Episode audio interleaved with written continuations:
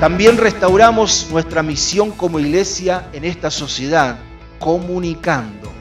¿Qué cosa vamos a comunicar?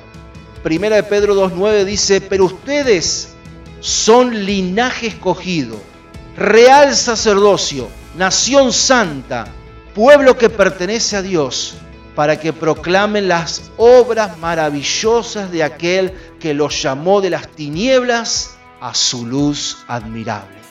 Cuando nosotros comunicamos las obras maravillosas de aquel que nos iluminó, comenzamos a restaurar nuestra misión en la sociedad. Debemos entonces proclamar, declarar, anunciar, dar a conocer las maravillas de Dios. ¿Cómo lo hacemos? Comunicando las buenas nuevas, las buenas noticias de salvación.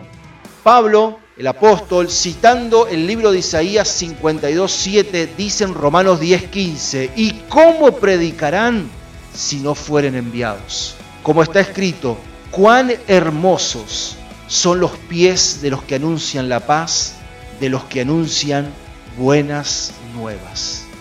Y en medio de muchas malas noticias, en medio de una sociedad que está llena de incertidumbre, de impotencia, de dolor, de mucho miedo, temor, nosotros somos llamados a comunicar buenas noticias, las buenas nuevas de salvación. El predicador Charles Spurgeon dijo lo siguiente, hay una frase que dice, evangelismo es un mendigo diciéndole a otro mendigo dónde encontrar pan. Eso es lo que como iglesia debemos restaurar. Hemos fallado, nos hemos equivocado, pero cada día es una nueva oportunidad para ponernos a cuentas con Dios y para poder anunciar las buenas nuevas de salvación. Debemos entonces comunicar el Evangelio verdadero. ¿Cuáles son esas buenas noticias que tenemos que seguir compartiendo?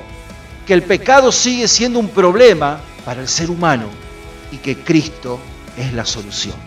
Romanos 3:23 dice, por cuanto todos pecaron y están destituidos de la gloria de Dios. Todos hemos pecado, toda la raza humana ha cometido pecado, pero Cristo es la solución para ese problema del pecado. La buena noticia es que Cristo murió y resucitó para que tengamos vida. Romanos 6:23 dice, porque la paga del pecado es muerte, mas la dádiva, esto es regalo, de Dios es vida eterna en Cristo Jesús nuestro Señor.